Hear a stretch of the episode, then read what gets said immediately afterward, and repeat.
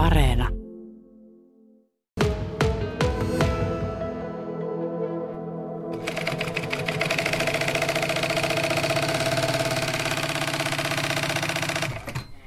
Ja täällä saa taas konekyytiä osaavissa käsissä tottuneesti 40 vuoden kokemuksella ompelija ja ennen kaikkea verhoilija Teija Jousmäki täällä Villavaasassa, joka on sun yrityksesi, niin painat menemään. Ja taas yllätys, yllätys ilmeisesti tätä sesonkituotetta, eli, eli venepatjoja uusitaan ja niiden päällisiä. Joo, kyllä. Venepatjoja, istuimia, venepressuja korjataan ja, ja tehdään uusia tällä hetkellä. Että venesesonki kuumimmillaan Vaasassa, veneilykaupunki kun Onko tämä aina tällaista tähän vuoden aikaan? On, kyllä. Ja sitten onneksi on semmoisia hyviä veneilijöitä, jotka tajuaa tuoda ne jo syksyllä, kun vene nostetaan vesiltä. Ja sitten ne saa täällä käsittelyn ja korjaukset niin kuin talven aikana ja ne on valmiina, kun aurinko rupeaa lämmittämään. Kuinka vanhat nämä päälliset olivat, jotka tässä nyt menevät uusiksi?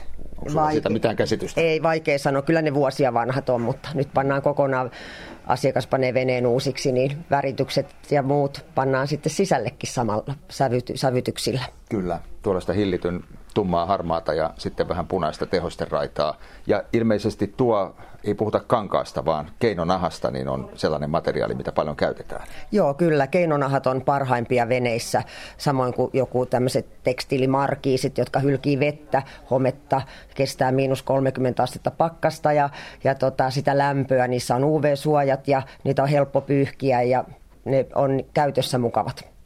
Ja jotta tämä ikä olisi mahdollisimman pitkä, niin näitä kannattaa, jos ne ovat alttiina UV-säteilylle ja ennen kaikkea kosteudelle, niin ilmeisesti myös irroitella ja tuulettaa.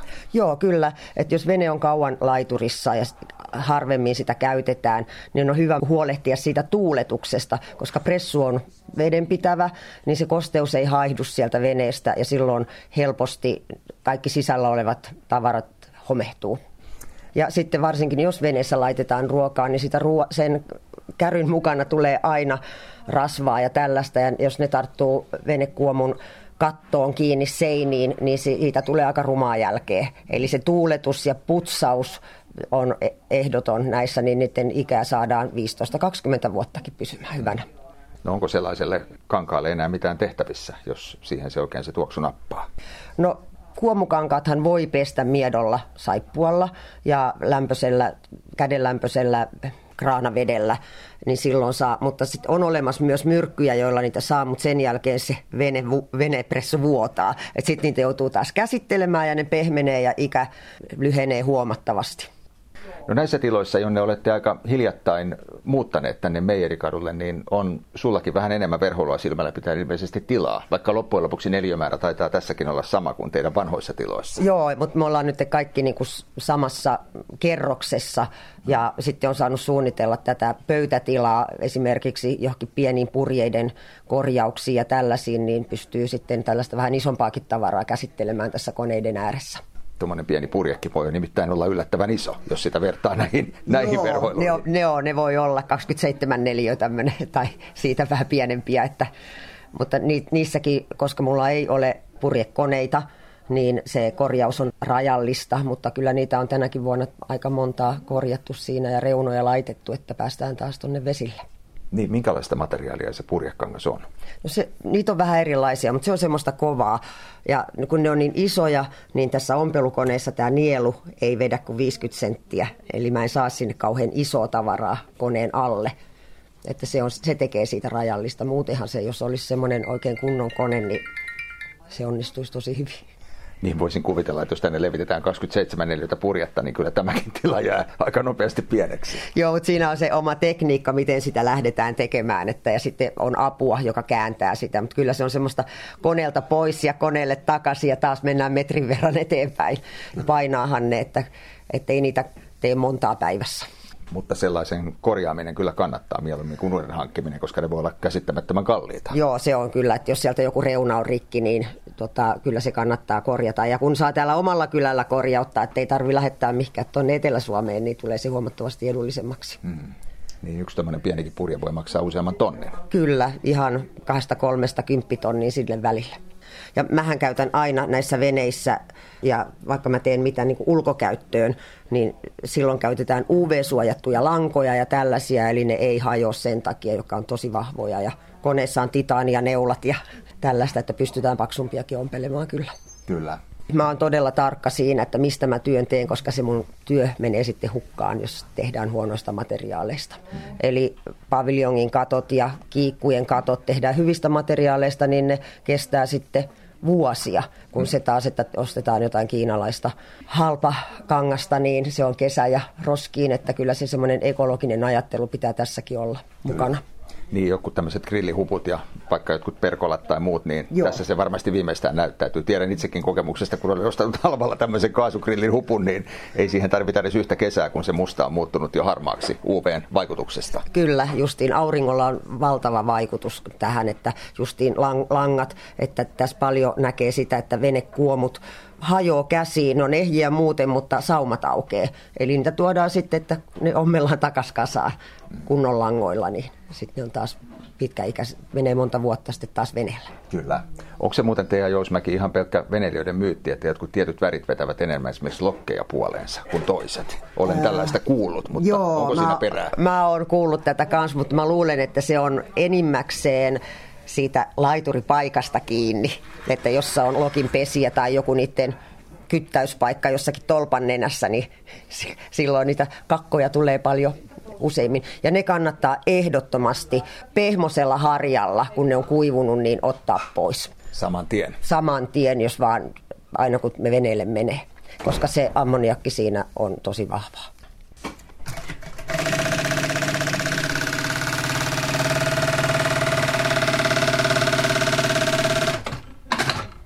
Ja muutenkin tuntuu siltä, että ihmiset ajattelevat näiden verhoilujen, varsinkin tällaisten uusien keinonahkaisten olevan käytännössä ikuisia ja kaiken sään kestäviä. Ja helposti niitä laiskuuttaan sitten, kun ovat isoja, niin ei jakseta nepparista aukoa, vaan pidetään veneessä läpi kesän.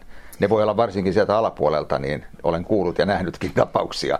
Ne voi mennä aika nopeasti huonoksi. Kyllä, joo. Se tuolla merellä se kosteus on hurja, eli ja nämä materiaalit on hengittämättömiä, niin se kuivaus, tuuletus ja varsinkin talviaikaan missään tapauksessa kuomuja eikä tyynystöjä saisi jättää veneeseen. Tai saa, mutta sitten joutuu keväällä uusimaan. Se voi olla aika kallista ja kyllä joskus näkee niin homeisia, että sitten jos ajattelee, että siellä pitää perheen nukkua ja kulkea siellä veneessä ja hengittää sitä hometta, niin ei ole varmaan kauhean terveellistä. No sinä teet toki, Teija Jousmäki, jos näitä kiireiltäsi näin alkukesästä ehdit, niin muutakin. On tuossa näköjään näitä huonekaluverhoilujakin vielä. Joo, kyllä on ja tehdään ihan yrityksille ja koteihin ja tällaista. Ja nyt musta tuntuu, että tämä uusin trendi on nämä tämmöiset 60-luvun huonekalut, missä oli ennen niitä ruutusia keinonahkoja ja sellaisia, niin niitä tehdään ja laitetaan ja ne on tosi persoonallisia sitten siellä omassa kodissa. Ja verhoja, akustiikkaverhoja, sitten yrityksille konttorituoleja korjataan, muutamalla satasella saa parin tonnin tuolin taas niin kuin uuden elämän. Puhumattakaan sitten niistä, kun tässä lakkiaiset lähestyy, niin niistä mahdollisista juhlapuvuista, joka on sitten enemmän ompelijoiden heiniä. Joo. Ja siinä varmaan kädet on ihan täynnä myös. Kyllä, meillä on, niin kuin, ja varsinkin nyt tämä korona-aika on jotenkin, kun ei ole saatu pitää juhlia, niin tuntuu, että nyt tänä keväänä se on ihan räjähtänyt käsiin kaikki juhlapuvut. Vanhojen päivätanssit pidettiin justiin Kyllä. ja nämä kaikki juhlat tulee, nyt sitten rupeaa tulee rippijuhlia, halutaan kotiin jotain uutta, pitää vähän korjata ja kyllä. sitten juhlavaatteita ja näin, että kyllä tämä kevät on nyt ollut todella kiireinen. Näkyykö se myös sitten pitkinä odotusaikoina? Kyllä, joo. Meiltä ei, ei saa mitään tavaraa, niin että aamulla tuo ja iltapäivällä hakee. Meillä on jatkuvasti semmoinen viikon kahden jono. No onko teitä tekijöitä tarpeeksi, esimerkiksi juuri verhoilijoita? Aika vähän, ja kun meitä ei enää kouluteta oikeastaan ollenkaan. Että nyt me saatiin tähän meidän joukkoon kolmas yrittäjä, uusi verhoilija, joka on varmaan viimeisiä teakin kouluja käynyt, että on tullut tänne meidän kanssa. Ja ne koulutukset on ollut niin lyhkäisiä, että tässä hommassa se työntekijänsä opettaa, että käsityöläisiä ei enää ole. Että mä sanon, että joskus kun tässä eläkkeelle jää, niin kukahan sitten vaasalaisten veneet tekee. Ehkä me saadaan nuoria te- tähänkin hommaan innostumaan. No täällä Villavaasan ompelimoverhoimossa on myös kärsitty tästä Ukrainan sodasta. Jos koronakin vaikutti jonkin verran teidän, teidän töihinne ja ehkä materiaalien saatavuuteen ja ennen kaikkea kysyntään, niin on tämä sotakin vaikuttanut ja aika kovasti. Joo, Euroopan tehtaat ei saa materiaalia tuolta Ukrainasta. Ja sitten tämä rahtien kuljetus, nyt kun venäläiset rekat on tuolla omalla puolellaan ja näin, niin tavaran saatavuus on todella huonoa, että joutuu todella pitkään odottamaan jopa kuukausia, että saa esimerkiksi Espanjasta kankaan Suomeen. Ja näihin veneisiin liittyen, niin tarvikkeet niin on kyllä kiven alla, että niitä joutuu tukuista ja tukut myy ei oota. Eikä ne tiedä, koska tulee taas. Että, että se on meillä vaikuttanut suuresti tähän hommaan. Ja sanoit, että myös ulkomaiset rahtimaksut ovat kasvaneet kovasti. Joo, ennen sai 15 eurolla paketin tänne, niin nyt se saattaa olla 140, että äh, tässä tuntuu, että välillä mennään silloin päivän hinnoilla. Tässä aina ei voi ikinä asiakkaalle luvata sataprosenttisesti, että joo, että sun kangas tulee ensi viikolla tai seuraavalla, että tässä on jouduttu odottelemaan välillä kuukausi, kuukausiakin jotain määrättyjä tavaroita. Jos tänne nyt toisi Teija Jousmäki sulle vaikkapa veneen tyynyt uudestaan verhoiltavaksi, niin kuinka kauan niitä saisi odottaa? Saako niitä vielä tälle kesälle? Saa juhannuksen jälkeen. Voi saada vielä jotain pienempää, mutta uusia venekuomuja ei te, en kerkeä tekemään, mutta korjauksia kyllä. Ja tyynystäjäkin nyt tässä tulee kyllä sitten että kaikkihan haluaa veneensä vesille tuossa ennen juhannusta viimeistään, niin sitten sen jälkeen sieltä voi jonkun tyynyn vielä tänne tuoda. No moni ei ehkä tule ajatelleeksikaan, että minkälaista jumppaamista vaatii tehdä esimerkiksi kokonaan uusiksi veneenpressu, koska ei sitä aina enää voi pelkästään korjata. Monesti se täytyy tehdä alusta loppuun uusiksi. No vanhoissa pressuissa pystyy käyttämään sitä vanhaa pressua semmoisena peruskaavana, mutta sitä käydään sovittamassa veneellä ja kiipeillään siellä niin kaksi-kolme kertaa ennen kuin se on valmis. Koska vanha pressu, kun se on ollut päällä, jos se on tiukka, se otetaan pois, niin se pingotus häviää siitä. Eli siitä ei saa niin kuin, valmista kaavaa, vaan siitä tehdään semmoinen noin aihio ja sitten ne käydään veneellä. Ja kun ihan uutta tehdään, niin vene pitää olla maissa. Mä en kiipeä laitureilla. Mulla on liian paljon työkaluja hovioikeuden altaassa. No sä teet vielä, Teija Jousmäki, lisäksi teattereihinkin lavasteompelua. Voisin kuvitella, että se on aika työlästä? Se on haastavaa. Siinä joutuu käyttämään sitä koko ammattitaitoa, kun lavastaja on suunnitellut jonkun määrätin jutun ja sitten se pitää vielä toteuttaa. Että kyllä niissä on monta kertaa ollut. Hauskin on ollut, kun mä oon tehnyt Vahteramäen Eemelin Iidalle heinäpaali sovelluksen turvallisuussyistä sinne alle tehtiin vaahtomuoveista ja se piti saada vielä saranoitua kasaan jäi mieleen? Se jäi todella mieleen, että kun siitä tehtiin semmoista mini-prototyyppiä ja ennen kuin se sitten isona toteutettiin, niin se oli todella hauska ja vaativa homma.